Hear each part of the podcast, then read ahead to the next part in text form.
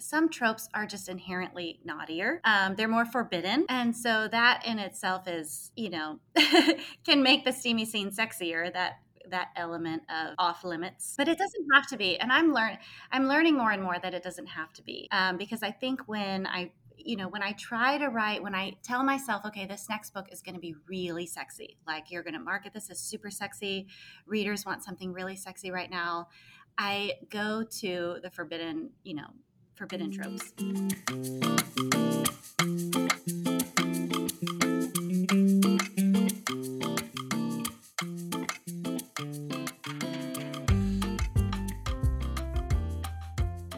Hello and welcome to Steam Scenes. I am Elle Greco, and this is my podcast all about writing the naughty bits. Taryn Lex is today's guest. Taryn has written so many books, she's pretty much lost count. She said she's somewhere in the vicinity of 100, which is kind of mind boggling. Taryn found her niche, or niche, I guess it depends on how you like to pronounce it, in short reads, which are stories that hit a 7 to 10,000 word sweet spot. My wordy ass struggles with writing novellas, never mind getting a full story with plenty of naughty bits into 10,000 words or less. Plus, I read a steamy bit from her book, her shorty, Wanted by the Hitman. This episode is brought to you by my own shorty, Vegas Wonderland. Uh, that's my new holiday novella prequel story for my LA Rockstar series, and it features fan favorite Vivian's origin story. It's available now on Kindle and Kindle Unlimited, so if you're in a ho ho holiday mood, head on over to the Zon and grab a copy. Now, on to the interview. Taryn Lex is the mama of two boys. She's short like her stories, sweet like her favorite chocolate, and perpetually cold. She's a busy bee like you, so writing and reading short romance is her jam. She hopes each of her stories make you smile, make you makes you wonder, makes you hot. Most of all, she hopes you read the end feeling ever inspired and optimistic. Happily ever after is guaranteed, which is what we're all here for. Welcome, Taryn, to Steam Scenes. Thank you so much for being here. Thank you so much for having me, Elle. I am so excited to be here. I'm excited to talk to you because you write, you have a lot of books. a lot of books. Like, have you counted? Well, I, I, I try. Yeah, I try to count. Um, and a lot of them are bundled because they're short stories. Right. right. Um, so it's a lot. And I wanted to do, I, and this is just thinking ahead, but I wanted to do some kind of giveaway at the 100th book. And so I was like wondering like how close might I actually be to that already? And I think I'm getting close. Yeah. Um, so sometime this year there'll be some kind of something. Holy shit! Okay, okay. Celebrate so, the 100th story. How many? Okay, so how long? How long have you been writing? When did you publish your first book? I published my first one. It was a little, it was a short novel. It was literary fiction. It wasn't really romance, although okay. it was very the love. It was a love story. Okay. Um, but for you know various reasons, I can't really call it a romance. Um, and that was it was called After Henry by a different pen under a different pen name. And did I publish that? I want to say it was 2013. Okay. Nine years ago. Okay. Did you do it? Your uh, were you were you uh, were you independently published, or did you go through the whole publisher rigmarole? Yes, I self-published that one, and that was my one and only attempt, like to go through the query letter process and find an agent. Okay and I didn't I didn't have the uh, the endurance for that. I know, right? It is um, kind of like it, it is kind of like an ultra marathon, isn't it? Oh my goodness, it so is. And the preparation going into it was mm-hmm. nuts. Mm-hmm. Um, and then once I felt like I had all the pieces together and I sent it out, and then I would get I was happy to receive like requests for a partial manuscript or even the full manuscript. And every time it was so exciting and I would tell people, you know, tell friends and family, oh, this this person requested partial or full. And then they'd come back and say no, you know. Oh. Ultimately they'd say no. And I was like, oh, I this is so emotional. I can't handle it. I'm it over is. it. I, I want to just write. I wanted to just get back to writing. So I, mean, I, um, th- I, think people don't really understand that the process of qu- just querying, whether you're querying agents or you're querying publishers to like end up in the slush pile, is like a job. Yes. Like you and and you know, especially with fiction, like with nonfiction, it's a little bit looser. You can sort of submit an outline and a proposal. Um, but with fiction, you have to submit a whole book. Yes. And we're always being told it has to be publication ready before we submit. So we've already put, you know, a lot of time and sometimes money, you know, to work with developmental people to get it publisher ready. And yeah. then and then you go through like it's just like you're running the gauntlet of query, query, query, query, submit, submit, submit. And yes. it takes years. Oh, yes. And I know um like agents when they do say yes, most of the time they'll still want you to make major changes yeah. and then send it to the publisher the publisher gets it um, and they want you to make more changes and i don't know about you Elle but when i am done writing a story I am over it. I barely reread. Like I go through my edits and all of that, but when I, you're right, when I'm done, I'm done. I don't yes. want to look at it ever again. I am so over it. And you know, I was also I I think around the time that I was getting these rejection letters, um, I was just kind of messing around with covers and things too. Okay. And found that I enjoyed that part. Like all of the other creative aspects of publishing aside from just writing the story, like your your whole branding um, and all of your covers. I enjoyed that part so much that I was like, well, I'm just going to dive into this. Um, and now I don't want to give this up. If somebody else publishes me, they're going to want their own cover. They're going to have their own visual, you know, their own vision. Right, right. And I love the creative control. um, so that has been, you know, I've really enjoyed that part of independently I, publishing. I will say you're very good at it too. Your website is fierce. Oh, well, thank you. Well, you know who did that? No. Was Ms. L.B. Alexander. She is the creative genius behind the entire website. And she did your website? She did the whole thing. And I didn't know she updated. Did She's amazing. She is amazing. Yes. She is amazing. She's been on the show twice. We do Instagram lives every month, which, by the way, I think you might need to join us one time. The Instagram lives? Yeah. I've never done that before. You guys do that? Yeah, we do it once a month. We try to do it once a month. Yeah, I think you should join us. How did I not know that? I don't know.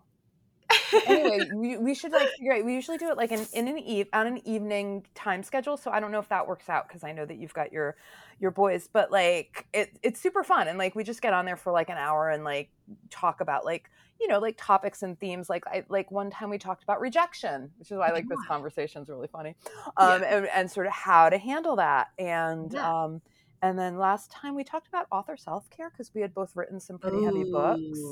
And we were like, okay, like how do like what do we do to sort of like get out of that? Like we've written these heavy books, and like you know, how, how do we how do we take care of ourselves when we're sort of putting our characters and by extension ourselves through these traumatic experiences? Yes. So like yeah, we have like all these like really big conversations. Oh, I love that. Yeah. I love. I have got to. I I can go back and listen to that, right? If there's oh yeah, it's it's on my it's on my page somewhere. Like it's sa- like it saves. I will find it. Okay, like yeah, they're super fun. So one. Um, so so it sounds like you've been writing. Like it sounds like you've been like kind of like on a career path to be a writer. I have. It's been a work in progress. Um, so, and I you know, it took a while and it's still taking a while. I'm still in the process of kind of finding my voice. And I know that sounds so funny. Like you can write so many words um, and put out so many books and still feel like I don't quite have it yet. You know, like my overarching, you know, I don't know. I don't know what I'm trying to say right there, but I feel like I'm still finding myself as a writer. Okay. All right. Well, I think it's curious because you wrote like literary fiction. And then, so at what point were you like, I'm all in on steamy romance, right? Like, was where was that transition? Yeah, romance is marketable. So I'll just be straightforward about that. Right. Literary fiction is hard to sell. It is hard um, to sell. Yeah. it's hard to sell. And I never you know, I've always written little stories and things growing up. I've always really loved to write and poems and things, and I always wanted to write a book. And I thought in my life I would write one book, and that would be my big achievement, um, which is a really big achievement. Yeah, yeah. Um, but I I have you know, I never really knew. I wasn't settled on exactly what I wanted to write, and I'd never been settled on exactly what I enjoyed reading. Um, oh, okay. I have read, you know, I like to read all kinds of things, and growing up, I wasn't really a reader of romance. Um, you know, of contemporary romance or in the traditional sense, romance in the traditional sense. I always like when there's a love story. Right. Um, but you didn't, you weren't like digging out harlequins, like digging through, no. like through your mom's heart or whatever, right? Like that wasn't what you were doing. No, not at all. I don't think I even knew what the word harlequin meant until I was like, until after I'd self published my first book. Um, I was just not in touch with romance or really the industry at all. Okay. Even though I enjoyed writing. Right, right. So um as I, you know, I I edit novels and other kinds of things. And She's so really as I good. kind of met authors She's and talked really to... good. You're too kind. That's really how I got into like the industry. Um and so oh, I just kind of organically developed this you know, circle of authors, this little network of authors, and romance authors became really drawn to me for whatever reason. Um, and so as I was reading, that's how I started really reading romance, as I was editing romance. Um, and then my authors would say, Hey, you should, you know, you should try. I was like, okay. so, Sure, I'll give it a shot. yeah, I'll give it a shot. And my first, I think I did a little 12,000 word story and it was so bad. so bad.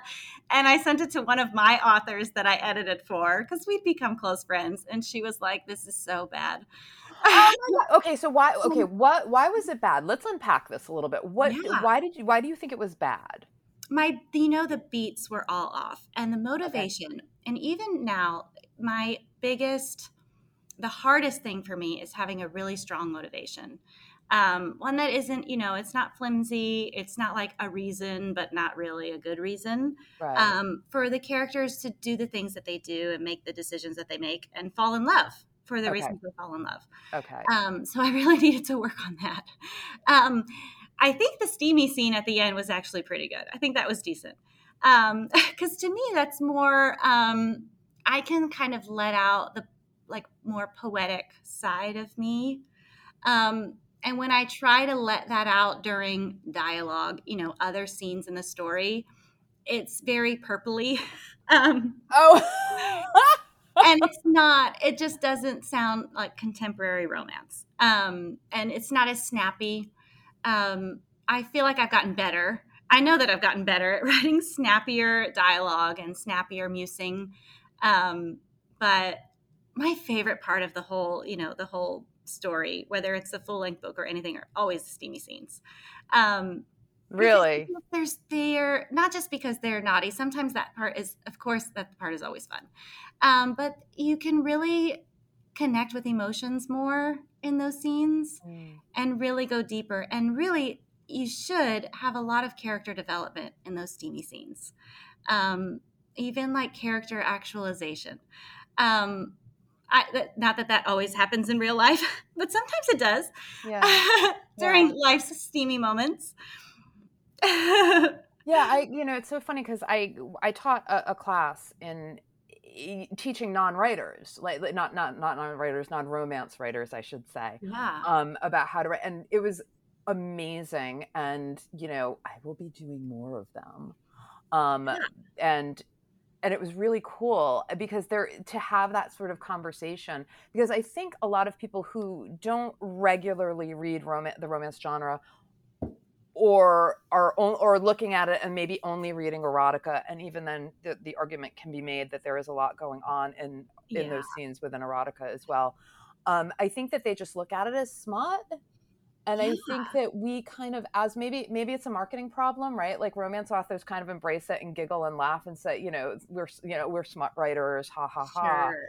yeah. but like there's actually a lot going on underneath the smut that yeah. drives that story forward yes and if there's not there's a problem yeah or or it's erotica um yeah, and even then though sometimes with erotica you can there there's still an undercurrent. There's a driver underneath. Well, I guess with really good erotica there is some sort yeah, of like preferably driver underneath. Yeah.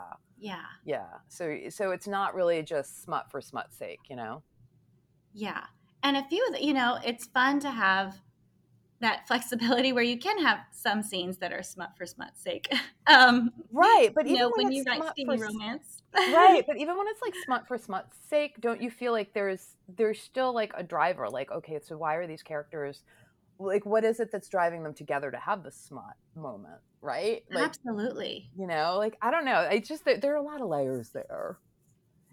oh gosh, so many. And I was thinking about this too. It can be so dependent on the trope um, you know, what makes the steamy scene sexier? Um, you know, how many steamy interactions you might have um, can be so based on the trope that you're working with. Right. Um, and what makes it, you know, some tropes are just inherently naughtier. Um, they're more forbidden. And so that in itself is, you know, can make the steamy scene sexier. That that element of off limits but right. it doesn't have to be and i'm learn i'm learning more and more that it doesn't have to be um, because i think when i you know when i try to write when i tell myself okay this next book is going to be really sexy like you're going to market this as super sexy readers want something really sexy right now i go to the forbidden you know forbidden tropes like stepbrother or like ooh that's really forbidden oh. that two stepbrother. I don't yeah. know that I don't. They don't feel all that sexy to right me though. Like, um. Yes, of course that, but also actually I haven't written a stepbrother yet. What? Maybe I will. maybe now I will. Um, but even like brother's best friend, um, or best friend's brother, those kinds. Or um, I have written a dad's best friend. I the uh, the May December thing is definitely a weakness of mine to read, and thus I enjoy writing it. Okay. Um, so those are a lot of fun. so so you, I guess like because there's the taboo tropes, which, which, you know, I mean, do you have a mm-hmm. I guess it would to be daddy's best, uh, daddy's best friend, or well, to read and to write. Um, so dad's best friend, my favorite book, my favorite romance ever, I'll tell you, is Torn by Carrie Ann Cole. It's a full length okay. novel, and okay. that is a dad's best friend. And I went into that one thinking, this is going to be, you know, I'm just reading this for like research purposes. Like I need to diversify my romance reading. Um, and I loved it. I was crazy about it. Um, it was so, so sexy and so sweet. Um, like, so just inappropriately sweet. oh. and I absolutely loved it. And so I did take a stab at writing my first um, best friend's dad. And I felt like writing one, like I kind of got it out of my system. Like okay. I wasn't sure what other angles to I could approach that same trope from again. It wasn't one that I felt like I was inclined to write a lot of. Okay. Right now, I am actually wrapping up. It's due to my editor today. Um, and it is a best friend's dad. Mm. And so that's one that I've never, I see them around. I've seen them more and more. And so that's one that I've never attempted before. And I have really, really enjoyed writing it. Really? Um, yes. So that has also been a lot of fun. Oh, my favorite favorite though, my kind of go to is Friends to Lovers. Um, that's my um, favorite too. I love it. I yeah. absolutely love it. Yeah. Yeah, that's one of my favorites. And Enemies to Lovers too. Like th- those two interchangeably. Like I can go either way. Yeah. They Enemies really... to Lovers, I struggle writing. I love to read it. Um, I struggle writing because I struggle with making two people have a good reason to dislike each other. Oh, and be able, no good reason. Yeah, and then be able to turn that around so that they they are worthy of each other. I struggle writing that, um, but I love to read it. Yeah, I can see that. I, I absolutely love enemies to lovers, but you're right. I mean, it is kind of tricky because I've found because I think I've written two that were enemies to lovers. Okay. I mean, yeah. I think that that's kind of my problem. Like I pick a trope, but I don't entirely stay in the lane. yes, yeah. you know, I kind of I kind of swerve out, so it's kind of because people are like, "What's your tropes?" and I'm like, "Well, it's kind of this, but mm-hmm. it's kind of that." So I think that that's why you know I haven't gained as much traction as I would like, but that's okay. That's just how I write. Um, yeah. but you know, I do think that there, are there, I've definitely had some very um, impassioned readers who sort of fall on one side of or the other in terms of like he was such a jerk how could she get back together with him or mm-hmm. yeah or get together with him or like the flip side is like she was a bitch capital b and mm-hmm. and vince deserves better you know yeah. and it was you know because because of that push pull between between them as you know as the sort of enemies to lovers thing goes yeah. on you know yeah. so like can they be good enough enemies and we can still turn that around and make them you know redeemable worthy of each other uh, it's hard to do with both characters in one book yeah i think you know i think i cheated a little bit maybe because like just thinking about it there's always going to be one that maybe is a doesn't see the other so much as an enemy right so there's always somebody yeah. who's a little bit who's who's a little bit more maybe i don't know maybe their heart beats a little faster when the other person's around and they're yeah. hiding it yeah. through that sort of guise of I hate you. Yeah. But in reality, like and so and so they're well they both are doing that but then there's one of them that's maybe a little bit softer and not as militant and sort of acting out right yeah so yeah. that i think that does so- soften it a little bit oh yeah yeah makes it a little bit easier but again that's probably a cheat so if your the first romance novel that you read was a, a, an, a book you were editing, like what do you remember what it was? Well, actually, you mentioned Stepbrother, but this is probably worse. The first romance that I ever read was in ninth grade. I was going to a very conservative private school. And my mom took me to a library and I found Flowers in the Attic. Oh, Ooh. by VC Andrews. That's a taboo. Oh yeah. I was like, I love I was 14. so, and she'd read it. She knew what it was. And, you know, it was fine as I, you know, I'm reading this book on the school bus to this, you know, every morning and after school to and from this conservative private school. And then I realized, you know, then it, it kind of comes to light what it's about, what, you know, so um, and that was my favorite ever. And I ended up reading the entire series and like all the pre, um, you know, the, oh my gosh, I can't think of that word. Before the story, before it starts, the not a prologue, the prequel. prequel. Yeah, all the prequels and sequels and everything, the whole thing. Um, and it just becomes this huge entangled web of inappropriateness. And it's just awesome. I loved it so much. um, I've never read beyond um, Flowers in the Attic. Oh, the whole thing is so good. Really? I love it. Yeah. Actually, I think it was the second or third book that I liked even better. Really? Because it was the end, you know, kind of the ending, the last act of Flowers in the Attic is kind of how it started, you know, how the next book begins. Huh. And the one after that. So I just I was all about it and I became more that's when I started and I think every reader of romance has this moment of like sneak reading. Oh yeah. Um, and so that was my age of like sneak reading when I was 15, 16. Um, like Flowers in the Attic. Okay, some people knew that I was reading that, but then that I was so absorbed in the we kept going. yeah, and I wanted to talk about it so bad, and I couldn't to anybody. Um, and that is just—it's such a fun guilty pleasure, you know, oh. when you're young. so, so. Uh, now we have Kindles and things, so I know you can kind of hide it, like you know what I mean. Yeah, you can totally, you can totally hide, hide, it when reading. Yeah. Um, although I will say that, like for for um, Fifty Shades of Grey, because I was in New York at the time that that book came out, and I just remember getting on the subway and like everybody had it out.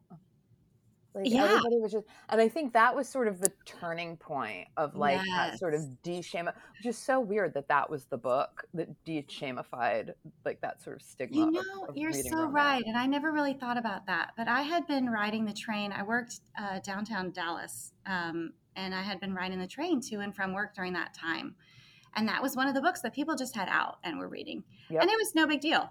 You know, yep. it was like this is what I want to read right now. Yep. Um, yep so no judgment. Um, and I didn't even know what it was about for a while. I just seen the cover over and over and over again. Um, that I was intrigued. yeah, it's so funny. I at the time that it came out, and this was sort of this very sort of fascinating like side note to like my career in New York. At kind of around the time it came out, I ended up working on this solo show that was based on a memoir of a dancer with the New York City Ballet who met, uh, who fell in love with a man who, and I think he might have been a fellow dancer or like a choreographer, and it was never really like clear who he was. Like he was kind of like a very mysterious figure. Yeah. And it was sort of like about her erotic awakening with anal sex. Oh. And she turned it into a solo show and it and I was working on the project in New York and it was around the time of 50 shades of gray and because it was so taboo and there was also sort of like moments of bondage in it and stuff like that and sure. she was uh, you know she was a former new york city ballet dancer she was hooked up with the media so it got a lot of press coverage and it was super wild because it was wow. like that's the butt sex play yeah. and I often wonder because it did come out around, you know, and, and the book was before Fifty Shades, but it still was sort of like moving into that taboo territory that Fifty Shades did. And the memoir came out, you know, well before Fifty Shades do, but it did, but it gave it like this new lease on life, right? Like it yeah. gave it like this whole new. It was absolutely hilarious to be like working on this project and you know, there was like a very cheeky, uh, uh, pardon my pun, yeah. big story in the Daily News about it. And, you know, it was pretty wild. What an experience. That's yeah. a cool opportunity for you to be able to be a part of that. Yeah, it was kind of nuts. It was yeah. it was absolutely hilarious. But yeah, but it was but you know, I just it, at that time there was sort of like a lot like there was a lot more openness there. Uh, unfortunately, pendulum swinging back the other way right now. Um, As of today, I know. And I was so, you know, I opened up my stuff and I was just like, wait, what? Yeah. What? Yeah. What?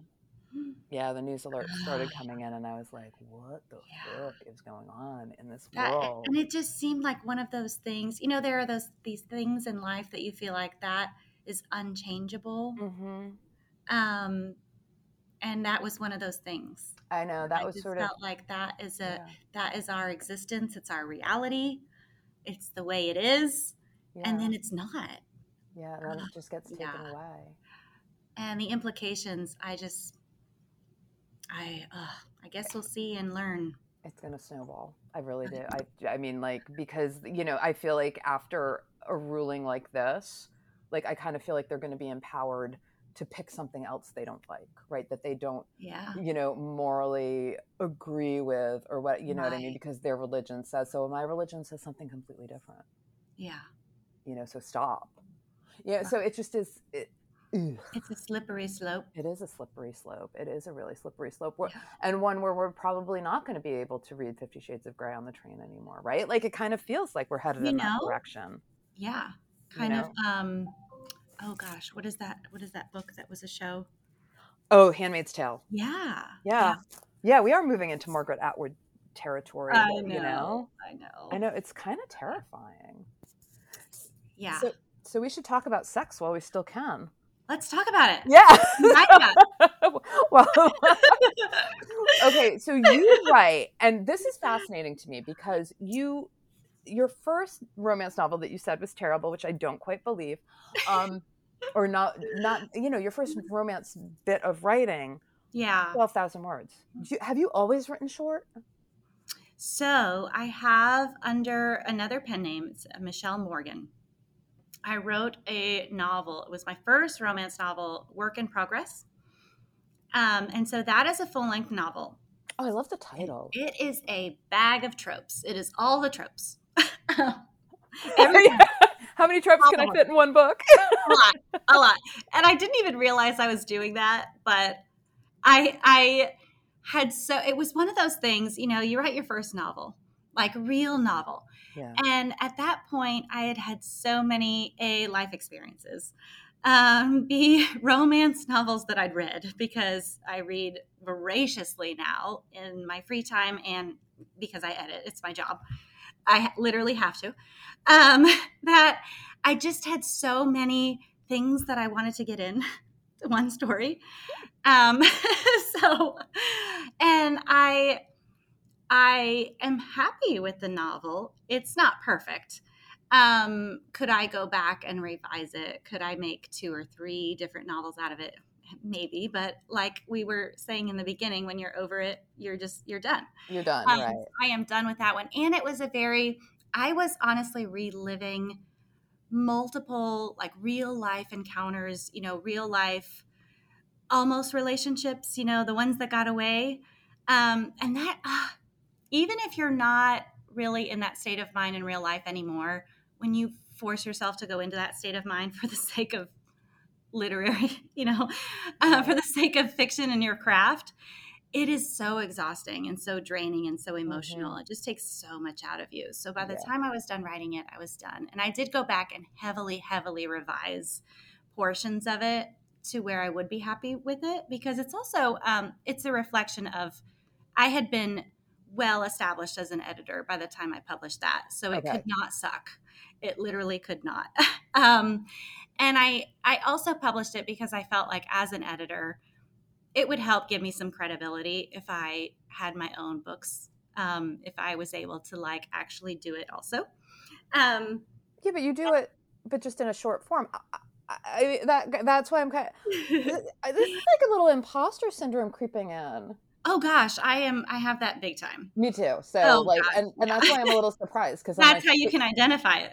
but you're so good. Like I'm just like, but you're so good. How do you not know how good you are? You know. oh well, thank you. That and that one was a full length. I forget if it was like eighty thousand words or something. So it was okay. a book. Um, it was a book. Yeah. And there is no feeling quite like getting that first shipment of your books, like with a cover and yeah. everything formatted and all the stuff with like an ISBN number.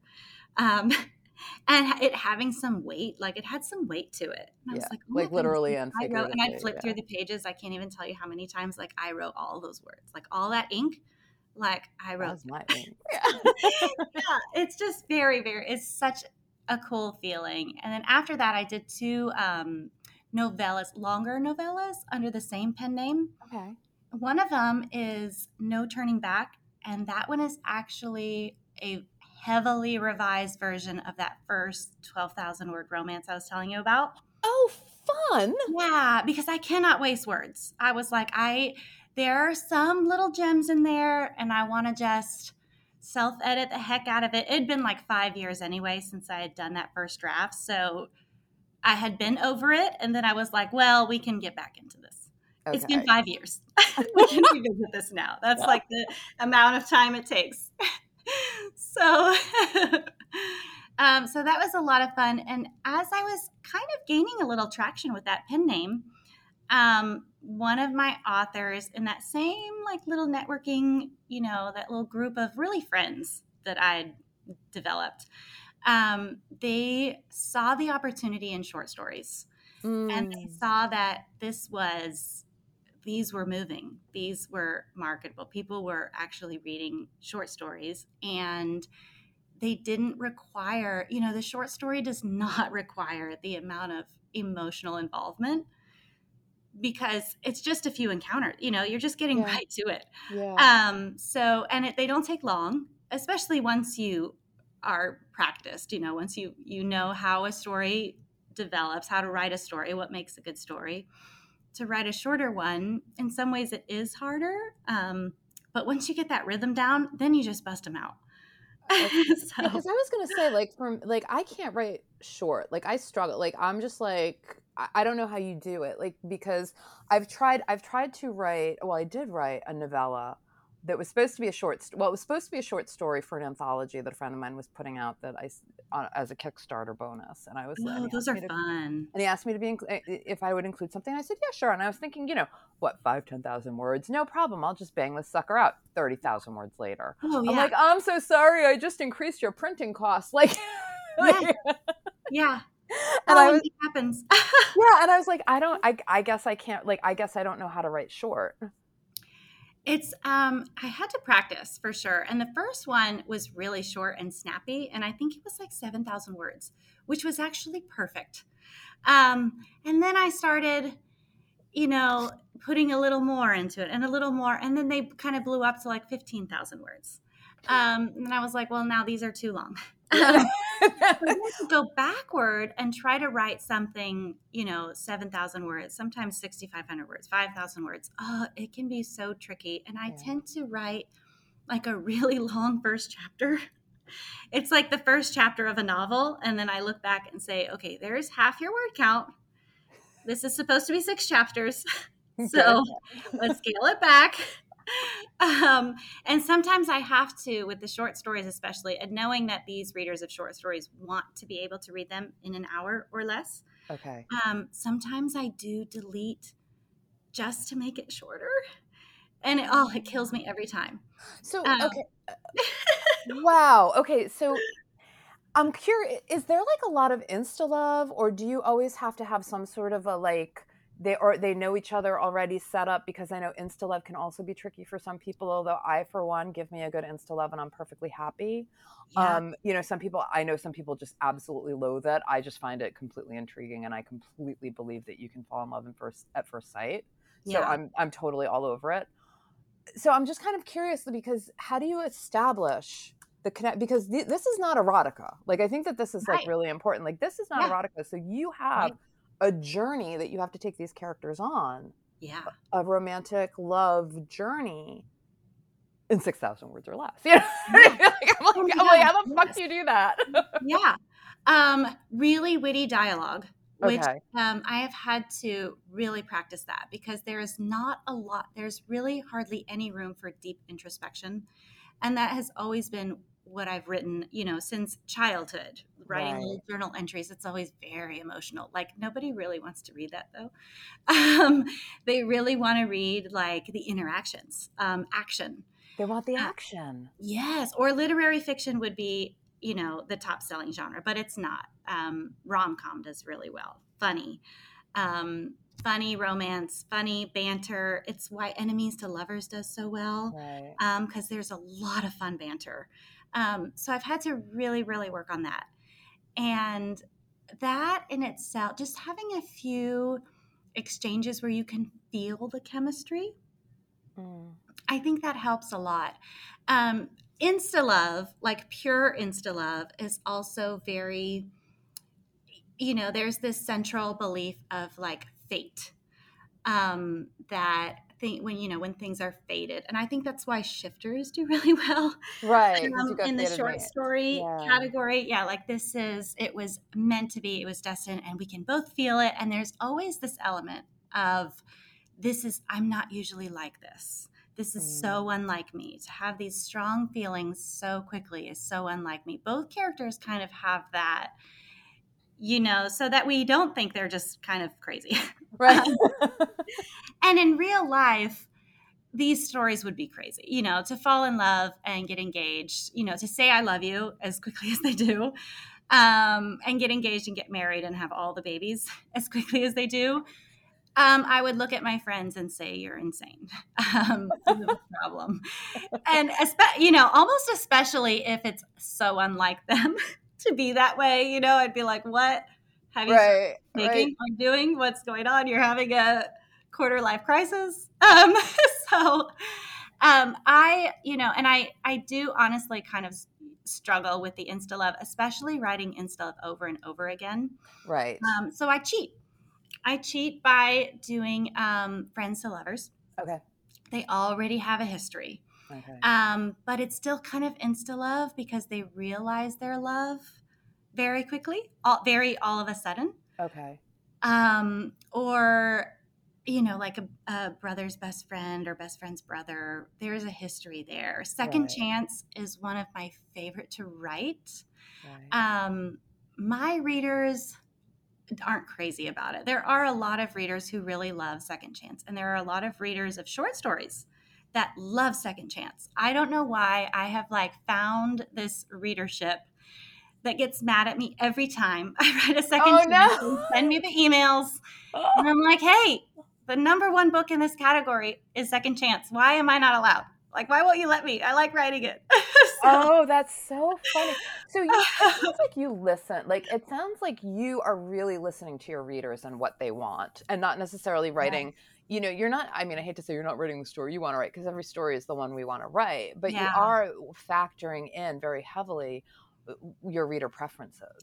Absolutely. And I, you know, I found that I have to make every story the one that I want to write. Yeah. If it's not the trope that is calling me, but it's what my readers are asking for, I have to make it. I have to kind of look at it from the, the best angle that I am going to enjoy writing it. And I will say that out of, let's just say, 100 short stories, 20 of them have been like I just so loved writing them. I loved the, you know, it was like I felt so good and just I felt really good about the quality and it was so fun and it's exactly what I wanted to write. Um, and they don't always, they're not always as well received as the ones that I am kind of writing for the readers. Okay. Um, and so I'm trying, I'm working toward finding a balance because if you're constantly writing for money, sales, rank, readers, other people, other reasons besides your muse, you know, satisfying yeah. your muse, you get burnt out. Yeah. Um, you really get burnt out and then it's hard. So I I did face a bit of burnout and I feel like I'm just finally coming out of it after like 6 or 7 months. Um, and so finally coming out of it, I feel like I I have to write for me or I'm going to stop writing. Yeah. Um, because it's just too it's too difficult. So I do send surveys with my newsletter. Oh and wow! I say, what do you What do you want to read next? Um, and sometimes it's trope. Do you want more friends to lovers? That's always the number one. Um, Is it? That's that's the one. That's oh one. yes, okay, uh, almost right. overwhelmingly. Um, okay. So I am not that I'm getting really burnt out on friends to lovers because I actually really love writing that. Yeah. Um, there are others that you know, insta love, pure insta love is you know takes me the most time and I have to really, it's that motivation thing. I'm like, okay, what are their reasons for falling in love this fast? They are crazy people. But are the readers even asking for that? Because my, like, my ah. experience with the readers is they're like, no insta love, none. Yeah. Really? Well, in the short story market, yeah, they want insta love. They want the insta love. They do. And I, you know, I don't know if they, I'm still figuring them out. They're a mm. quirky bunch. Um, I'm still figuring out these readers. I would, well, is there a crossover between the, the short reads and the long? Like, is there? I would imagine because there's usually a huge cross. Like, I found, you know, one thing I was worried about because writing, you know, a, a series in Rockstar and then doing a new series in Small Town, I was sort of like, yeah. is this going to be a bad idea? But it seems to be like there's a real crossover between different, like, I don't know, they're not exactly tropes. They're more like genres within the genre, right? Yeah. Um, but are you not seeing that with the short reads readers? I am not seeing that they want full length novels. Um, I think they're they seem to be kind of trending toward here lately. I'd say in the past six to twelve months, they are trending toward longer short reads. Um, so, like they can read it in two hours. So like okay. twenty thousand words. Okay. I can write 6,000 words and I can write 60,000 words. But ask me to write 20,000 words and I don't know what. I don't know.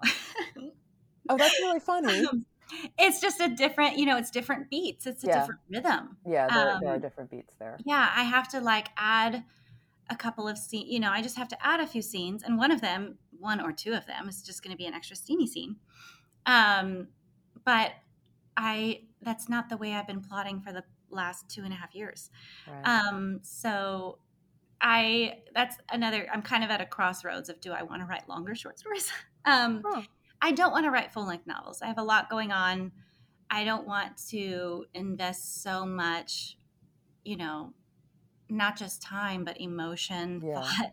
Yeah. Um, it takes a quite a bit more brain power, Yeah. and I still have editing. So I think writing going to write full length would be, you know, tricky. And I like I like publishing frequently. I like coming up with a new cover and a new blurb and doing new social media posts and just being excited Yeah. about a new release all the time. Yeah, yeah, yeah. I mean, I'm like I'm intrigued by this idea of publishing because I the frequency is kind of what really intrigues me and interests me about it is the ability to do like 6,000 words. I could do a book a week Yeah. Or every other week, let's Yeah. call it because But then wanna go ahead market it and send your newsletter and do the cover and cor- you know correspond with all the people that are involved. And it Right. it's a lot. It's a full time job. It is a full-time job. So I Yeah. can completely understand where you're just like or I don't want to throw like a full length on top of that.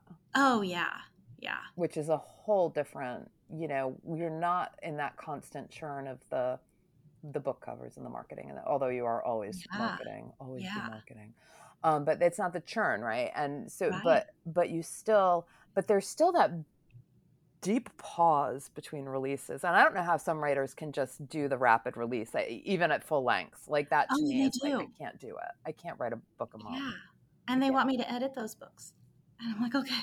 oh my god really Oh yes, I have I have authors with, with on the editing side of my work. Um, I have authors ready. I'll be it's a full length novel. I'll be editing. Let's say we do two or three rounds of edits. Um, and by the time I'm halfway done with the second round of edits, they're wrapping up their next the draft of their next book. And then I send them back the final edit and it's like they reply with the next book. And it's so fast and they just bust them out how long I- they, how long that are I find so very, and they're good, you know. And every time I think you wrote this in 20 days, like how how much editing is this going to need? What what word count are they submitting at A hundred thousand words. Are you kidding me? There's one I'm working on now. It is a hundred thousand words, and she got it done start to finish as I was editing the first book, and and it's so good, Elle. It's so good. I'm like, how are you doing this? And you, she's a mom and she has a job and a husband, and they're a lot of work. I'm like, how are you doing this? She does this as a parent with a full time job and a and a like and a husband. Oh gosh, yes. I think that's where the imposter syndrome comes in too, because as an editor, I work with so many, mostly women, and just very, very incredibly impressive women um, that are like doing it all. And every time we get on the phone, they're just so happy.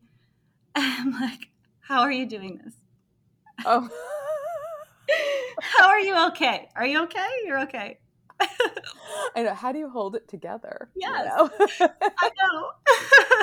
so, Well, one of the questions I had for you because you are writing in all these tropes and you do and and again like are they tro- like I always confuse like the trope versus like the like the sort of subgenre right like it's not really a trope it's more like a subgenre I think So, like, there's like, it's like a trope within a trope within a trope. Yeah. yeah because you're writing like bodyguards military MCs. because Yeah. because these books are shorter do you feel like you don't because part of what stymies me is often I I will end up doing like a load of research like I'm obsessed Mhm. with writing a mafia story This oh, is I my latest love to one day. Yes. And- I feel like it's out of, like I'm underqualified. Yes, yes, and I'm and I'm like, but I feel slightly more qualified because I'm like, I was raised Italian. I can do this. Well, there you go. Oh, But- can yeah. You know some of the words. I know some of the words. Um, I was probably called some of the words. Um, so I, but but, but I feel like I feel, but I have like, but I have like a stack of mafia books now because I'm like, I can't write this without diving into this research. And like, I re- for a long time, I wanted to write an MC romance because I love reading them. I love reading them. Yeah. but I was just like, I- like I just I was like, I don't think that I can write this and ring true, yeah. and and so I'm just kind of curious because it's shorter. Do you need to? Are, are you less worried about the research? I'm absolutely less worried about the research. Okay. Um, my research. So when I first started doing firefighters, that I knew that firefighters were really, really popular, and that is an evergreen they're always going to be popular.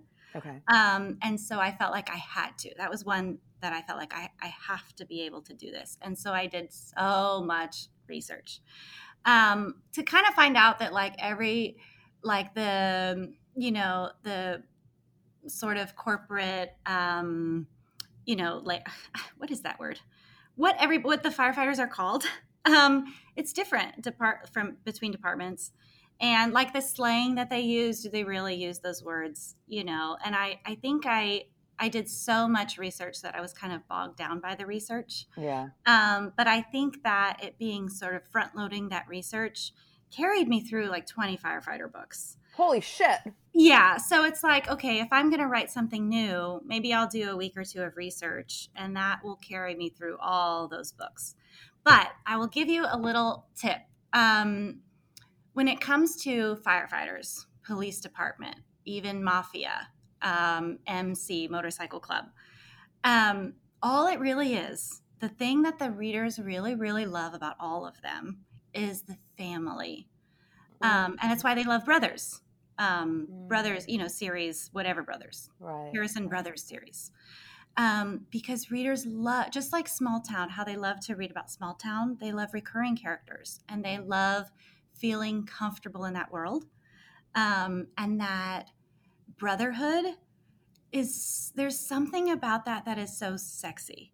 Um, When a man has very close friends that are almost like brothers um, and that they're loyal to, they would lay down their life for. Um, and you know they all know when they introduce a woman and she's she's the one they all know they all know to leave her alone stay away from this one i claim her she's mine um, and that's it's the same sort of theme it's the same feeling in mafia and mc and all of them and firefighters Interesting. You know what? And- I've got this all wrong. Keep going. so write that one down that's the best thing i said this whole 50 minutes no, it's not. But okay. Um. Well, you know, it's so funny because I'm like, oh, this is what I'm doing wrong. I don't write brotherhoods. I write sisterhoods. It's all about my female. I love sisterhoods too. You know, I I had kind of a not tumultuous, but I had a very unusual sort of child like family life growing up. So all of that is it's a little tricky for me because um, I didn't grow up with like mom, dad, sister, brother the whole way through. Right. Um, my family life looked different, sort of from year to year. Like every five years, it was kind of a little bit different. Um, and we didn't have, I never had like a really tight knit community. right. The Right. small town is really challenging for me. Um, but I found that, you know, I, I have to read a lot of that to get the feelings Right. um, and to see sort of what is similar between these books. What do they all have in common? And that sense of brotherhood, that sense of family and familiarity. yeah. Um, I think that that is the thing that readers really love. Do they love that the mafia guys are like bad boys and they kind of do some nefarious things, you know, and that can vary, you know, the degree of intensity can certainly vary there. Right. Um, but generally, if you get that, you got them. Oh, that's Um, really good to know. That's really, really good to know. And I guess I'm going to have to start because I feel like I, I've been thinking about this a lot lately, and I don't know, you know, and and how and you having sort of like had a foot in literary fiction, and then moved into like really tropey romance. Like I kind of feel Yeah. like I straddle women's fiction Yeah. a bit more than I possibly eh, like true romance writers want to read, right? Like I feel like maybe that's where, you know, marketing wise there's that's could potentially be the problem.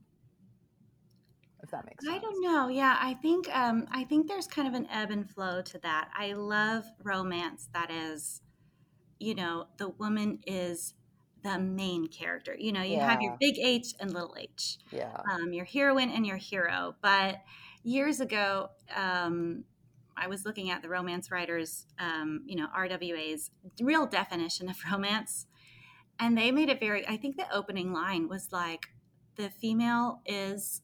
The lead character. This is Yeah. her This is her story. story. Yeah. of yeah. course now that's you know that's different with mm romance and and ff romance and you know and menage and everything um but in a you know traditional romance with big H and little H, it's her story. Right. And I try to remember that too, because I can get caught up in like, oh, what is his backstory? What is his thing? What's his and it's good to know those things. Sometimes, even if only as a writer, it's good to kind of tell yourself those things Right. about your characters, but remembering that it's her story. Oh, And I think romance readers still still like that.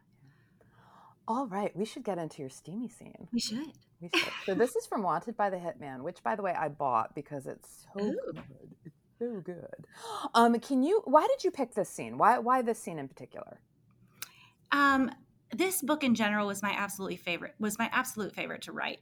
Um, because I was like, I have to write about a, about Hitman. This is part of a multi-author series. Oh, okay. Yeah, and I had been doing short stories for a year and a half, and they were all kind of, um, you know, the process was was the same. There wasn't a lot of veering from what I knew readers wanted and simply making them happy. Um, so this was my chance to just go balls to the walls. I was like, I'm going to make this story absolutely nuts. I'm going to make the sex nuts. Um, there's going to be blood um, and gore, a, a little bit of gore, and it's just going to be kind of crazy. Um, and I just really, really enjoyed writing it. And it was kind of a, it was a test too for readers um, because I thought, well, let's just see if they hate it. Okay, it's one book in somebody else's series. Um, so, and I was like, well, you know, if my tried and true readers like it, then maybe I can do more. Um, more kind of edgy, dark, crazy, you know, off the wall stuff. Um, so I chose that scene because it's so different. Uh, when you write a hundred short stories, a lot of your sex scenes are going to be really similar. Um, Yeah. so I didn't want to choose one of those. I wanted to choose one that I really felt like I got a little crazy with um, and had a lot of fun with. So this is about Laramie and Gar- Garen, right? Yes. Garen. And so this is sort of an interesting relationship too when we were talking about this sort of like forbidden because this is Yeah. somebody um she Laramie and her dad lived next door to this hitman who Yeah. was Garen and he and her dad died Yes. and Garen kind of took her in when she was I guess underaged right Yeah. like maybe 18 or 16 or something like Yeah. that hmm and so she ends up sort of like growing up under this guy and and they have when we meet them in the first chapter because this is like like i said i have the book and i've been reading it um, um, it- in the very first chapter and so i'm not giving anything away because it's in the first Yeah. chapter and you can see it in the look inside um, he they have this like weird physical relationship where they kind of like masturbate to each other and like they Yes. right like it's sort of Yeah. like this Mhm. this sexual relationship without actually getting sexual which is super fascinating yes. And so it is, it was my way of, I knew my readers liked friends to lovers. right So I was like, well, it's friends to lovers. That's the only thing that is like all the Taryn Lex books that you've read so far. So it was my kind of like morsel of goodwill. Like, well, I'll make it friends to lovers. okay and it, so i was like this premise is like fascinating me you know like not only is it fascinating because it's a hitman and i'm like i'm down for this. Yeah. but it was also this sort of the, the fact that they're like they have this relationship and it's this weird relationship where they're like we can't touch each other yeah. but i'm gonna uh, like you like i see your dick. Like you know what i mean? Like and it's and i've seen it a thousand times before and i know how big you are and i know you know and there is this sort of like exchange between them and i'm like what an odd and fascinating relationship. Yeah. I, I will reiterate, and you did say it that uh, just for people listening, that that she is of age. she is of age. Yes yes yes Yes. she's 20 she's 20 she's Yes. 20 yeah yeah. They, they think she's younger but now she's of age. She's 20 years old and this is all okay. It's all okay. It's Everything all that okay. happens is okay. nothing gross. It's all okay. Yeah. all right so i'm just going to start this. Now okay so what has happened um just to give you guys a little bit of a setup is Garen has been through something. He got his ass kicked. I don't think he's been shot, right? I don't remember. Okay. Well, he's not. He's all bloodied up, like, but not so much where we're like, oh shit, we got to go to the ER right now, dude, or you're gonna Oh die. yeah, he he gets yeah he gets punished. It's just it's yeah. Okay. Um, and so he is, um, and and he needs help in the shower. And this is, the, I don't know, is this a trope too? Because I love this trope. The shower in general? Well, no, the guy, the guy need like like because there was a, a, male male romance author a while ago that I had on yeah. here, and she gave me a scene where like so the the the two heroes like one needed help in the bathroom because he had broken his yeah. leg or something like that, and there was this yeah. tender like there's just this real sense of helplessness from like the alpha that's usually not it doesn't have that helplessness and needs that and and it's always like just this sort of like very romantic sort of switch for me. I enjoy reading it so. Oh yeah. It's definitely a good way to get two characters together physically. Yeah. Like you physically have to help you have to touch me right now. Um i have to undress partially or fully. Um and so it's definitely a device. Yeah. Yeah. So, okay. So now they've gotten, so he needs their help in the shower. They've got their clothes off, uh, or they're getting to the point of clothes off. They're, they're sort of like in this very intimate, tight, sexually charged moment, and they're starting to give in. Yeah. okay. Get ready. Earphones in, guys. Earphones in. Okay. Laramie whirls herself around slow. She slides off her jeans and an unmistakably soaked pair of panties. I devour the sight of her perfect little asshole as she bends over. I can already smell her ripe arousal po- pooling at her slit, and I greedily inhale it deep into my deep in my lungs. I'll need you to get in, in I'll need to get in there with you, right? She flirts. I need to get in there. Whatever, you're a tease. Sorry, I know, I reply, my chest immediately becoming a wellspring of intense regret. Laramie pulls back the shower curtain and steps into the spray of water, offering her hand. I take it and let her guide me into the tub. She draws me to her. Christ, her body is so soft, so supple. She's like the view driving along the Pacific Coast Highway sunshine orange hair, shimmering ocean blue eyes, curves for days. I unfurl a growl as I graze her wet skin with my fingertips, knowing it may be the last time she ever lets me touch her this way. It isn't everything, but I know I have already taken too much. You don't get to kill and get something precious like this, too. Tell that to my heart on as pearls of cum sp- spill from the tip and I pull on it hard, letting the slick underside smack off my abs. Do you have to do that with me in here? Laramie protests. She bites on her lip. It's because you're in here. She pretends not to hear that. She cleanses me gently with liquid soap. I wince where it's tender. You're okay, Laramie soothes. These gashes really aren't as deep as they look, she lies for her sake more than mine. I'm fine. Just keep doing this. Do, keep doing that. I need this. I need her touch, her whispers of affection. I need to just hold her. Everything. I need her. My body feels weak. My mind is like a torture chamber. I've kept my guard up around her mostly for four years.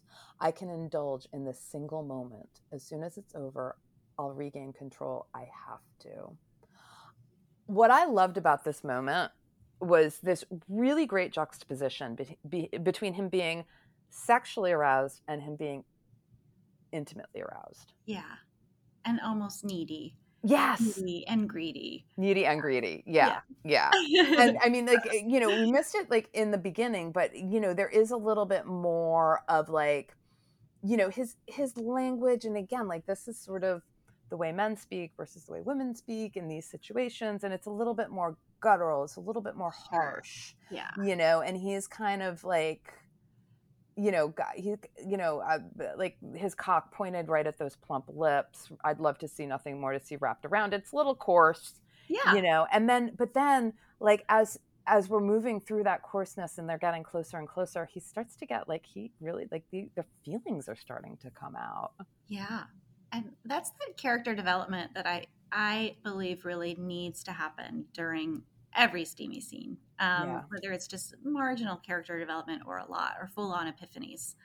Um, but I also personally love to see and love to write um, these really tough, gruff, grumbly men um, that are just so soft and buttery on the inside, you know? Yeah. Um, yeah. And even if that and, and that can come out during a really intimate moment um, even if there's a little bit of back and forth and their their language might be more coarse but their thoughts are um, very very tender and sweet um, yeah. even if it's in their own way um, which is you know what I, what I personally love about reading and writing romance um, is having that that complement um, somebody that feel you know a hero that feels very strong and in control and capable and level-headed mm. kind of lose it a little bit for this woman and that is what gives her the control um, and her the sort of the power is that she's able to bring down this force Mm, oh, okay. So that's how that sort of power dynamic is going to be shifted a bit, a bit, right? Like, oh, that's one of my favorite power dynamics to kind of play with and to read. It gets me every time, and I see it coming, and I'm like, oh, yes, you did it. okay, that's a really great way of looking at it because, like, for me, I like I tend to write more gruff and grumbly women than I do write. and he's gonna and he's gonna butter her up, you know. I mean, like, yeah. Um, you know, and I've and I've definitely struggled to like write the alpha male, which is also why I think I've shied away from MC because I'm like, I don't think I could write a guy like that. Yeah. And and it's also keeping me a little bit away from mafia. Of course, like I'm thinking about other ways to do it.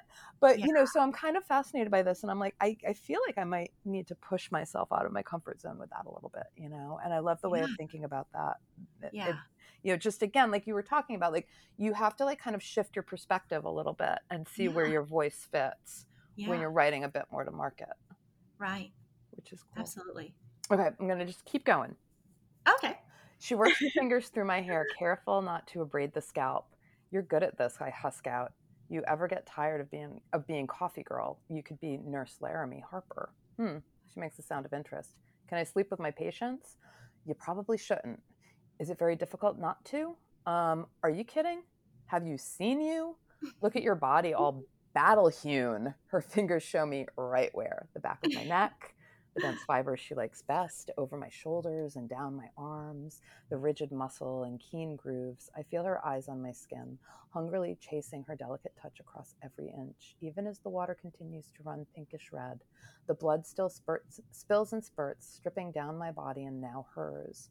More like a battlefield, I say mournfully. Well, that too. Don't worry, I'll fix you up. She sw- smiles warmly up at me, her eyes filled with compassion. Love, as she stands before me, her big nipples pressed against my abdomen, her chin angled so that she can see all the way into my eyes. I'm no warrior, I tell her, encircling her in my arms and melding her to me. No soldier, no saint. I know that. She reaches around me to lather soap up, then down my back then all the way to the crevice between my butt cheeks. You are thorough, ma'am. Laramie slides down to her knees. She washes my feet, my calves. She takes her time on my thighs, then in between them. My fingers itch with the urge to take her by the back of her head and pull her to me, shoving my thickness into her mouth as far as she can take it. I bite down on a filthy word, schooling my hands around the back, the back of my own head. The of the two of us, I'd swear Laramie is the killer right now tortuously sluicing soap on my erection, and then working the lather into my sack. God Almighty, my need for her is climbing towards a fever pitch. Laramie, just a sec, almost done.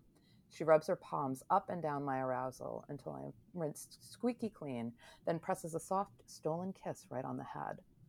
Fuck, that was sweet. Do you think you can handle conditioner? She stands back up. If it'll keep you in here with me, you can douse me with fire for all I care. I wouldn't do that. She already has, though. My heart is drilling lava into every one of my pores, into my cells, into my soul. She squeezes Pantene into her palm and reaches up, pressing her succulent body against me, and works the conditioner into the ends of my hair. Sweet Christ, she is all consuming. I'm in some kind of heaven that's actually hell, or hell that is heaven. Same damn difference. In another life, I could take more, everything. Laramie would truly be mine, in every possible way, forever. so beautiful. Mm. so beautiful. and I just want to jump down a little bit more. Sure. I wrap my arm, arms around her mid lather and drop my head to her neck. I have to tell you something, Angel. Tell me. I nip her sensitive skin with my lips, coaxing, coaxing a dulcet moan from the back of her throat. I drag my lips across her cheek to her lush mouth, hovering over it for a few heavy, panting breaths. I shouldn't, though. My voice comes out broken, hoarse. Maybe you should, she raps needfully. We hold steady and breathe in each other. A slow, rum- a, a low, slow rumble takes place in my chest. She lolls her head back, offering her mouth, and this time I can't say no. I dip my mouth and take a long, slow pull of her, of her lips that drowns me in a torrent of mad desire. She pulls in a shaky breath as we break apart. You kissed me, Laramie simpers. Oh fuck, what have I done? I was like, holy shit! he kissed her! He kissed her! and it's so taboo that they kiss. Yes, because that is forbidden between them up until, you know, this point. Yeah. And like this kiss, uh, there's like a moment now where they're like, they, I, I just got to do this other kiss. They have like a second kiss. Our mouths draw together again as if by electric current, and we hover like magnets for a breath, then launch into a deep and ferocious wet kiss. I sink my tongue in her pliant mouth and lave it across her as drinking her in. She moans her approval into my mouth, clenching her thighs and pushing her sex closer, closer grinding against me vigorously. Hello. Hello. I mean, it's absolutely extraordinary. I, I'm like, your writing is so amazingly good. Oh my gosh, thank you. And the, the scene is like, wait, what? It's like so, it is, there are moments that are so dirty. So, so dirty. Yeah.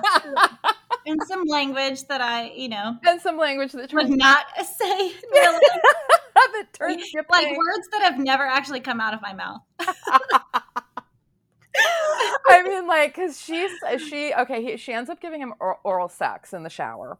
Yeah, and it is like his orgasm is actually like w- like wild, like it's messy. It's messy. It is messy. It is messy. And it's like, oh my, okay, I gotta read that part. I gotta read that part. Okay, she creates delight, sending hot vibrations of ecstasy into my sex. The pleasure blasts through my nerve endings, killing me in acute, angry fashion. I fucking lose it. I groan and groan as semen springs from the tip and hits the back of her throat. My balls twist up. Oh my fuck! I can't stop com- stop coming. My ivory spill overflows from Larry, Laramie's mouth, drizzling down her chin and neck and spattering her thighs. It is messy, but it is so sexy. and like when you think about it, like they're in the shower and there's like a little bit like at the end of this scene where you sort of talk about that, like the like the water going down the drain is just semen and blood and sweat, yeah. and I uh, was yeah. like this is so fucking dirty. Like, but like, yeah, but like dirty, like literally dirty. Like, yes, like actually dirty. You know, early in my writing career, um, I read this piece of advice about um, like what makes this a sex scene sexy.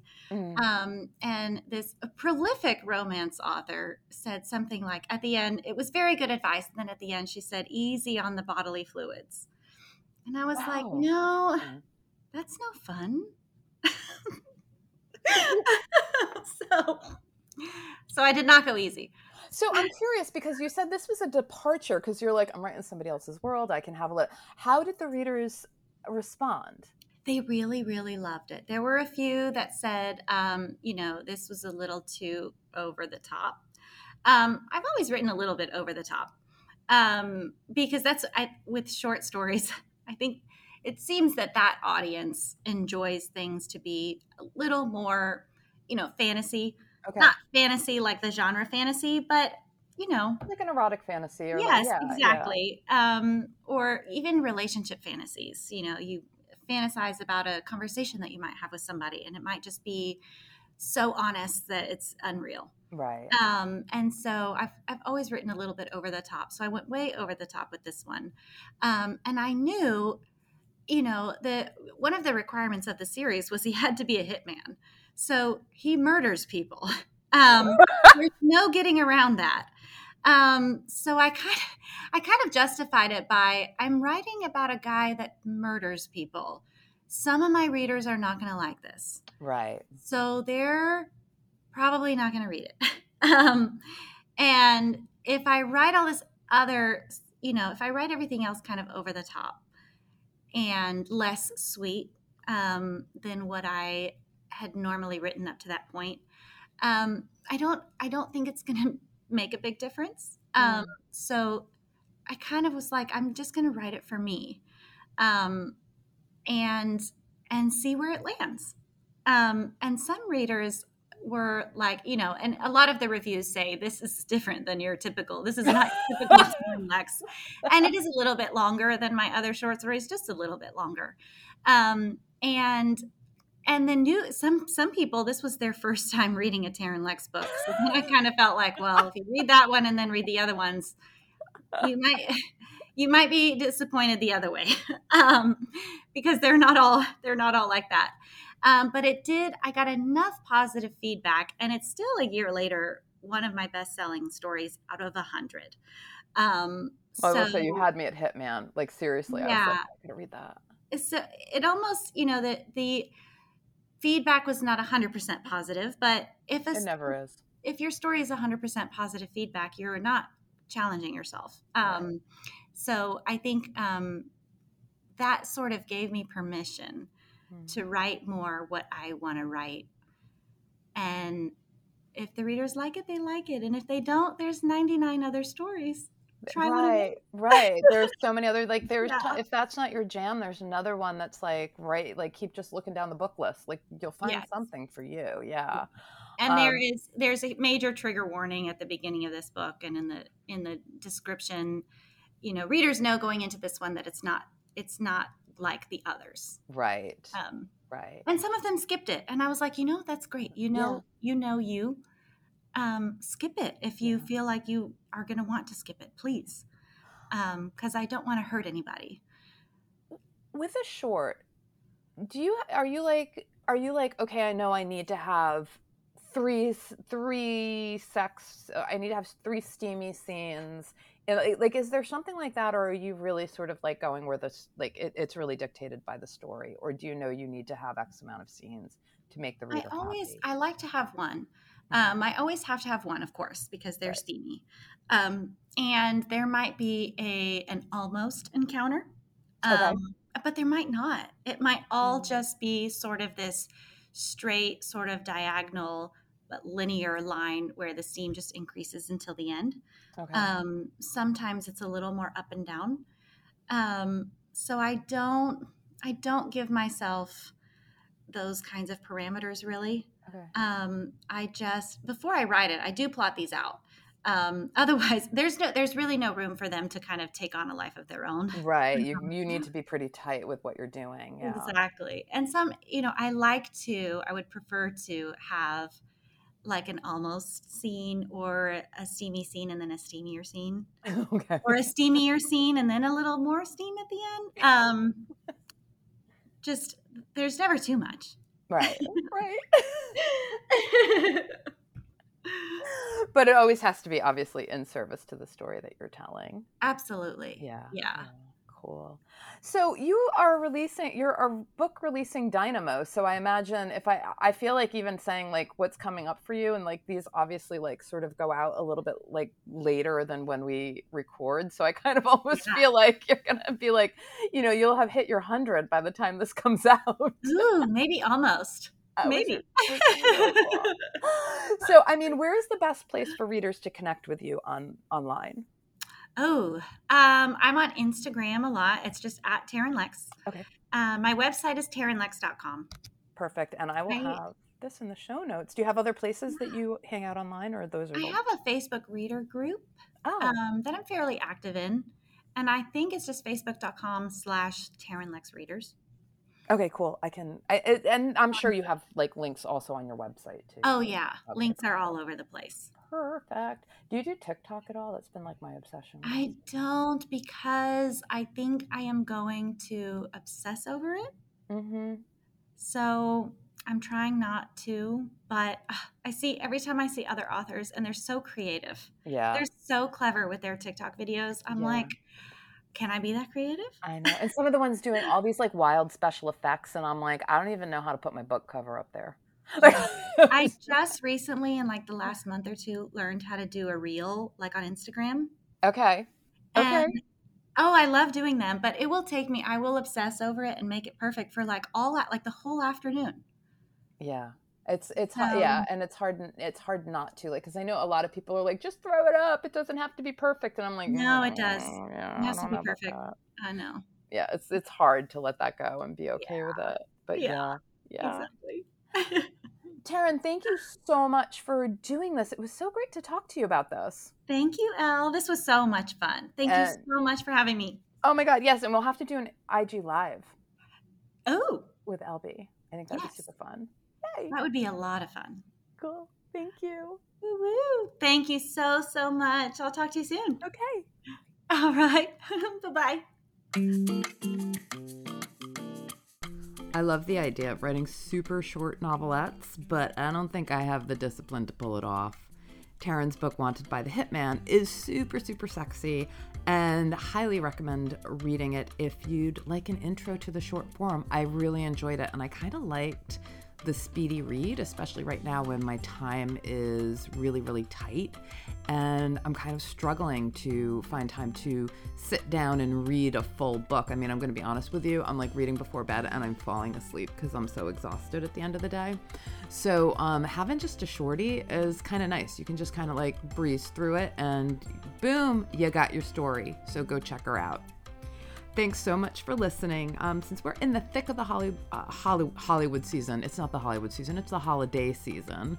Um, it's always the Hollywood season over here in LA Rockstar Land. Um, anyway, since we're in the thick of it, I might put new episodes on hold till the new year since y'all be too busy to listen. But I might pop in for a sweet holiday treat, so be sure to subscribe so you don't miss an episode. In the meantime, please head on over to iTunes and share a five star rating for this podcast. Like books, rating and reviewing helps other romance lovers and naughty bits lovers discover it. Thanks so much for listening. See you next time.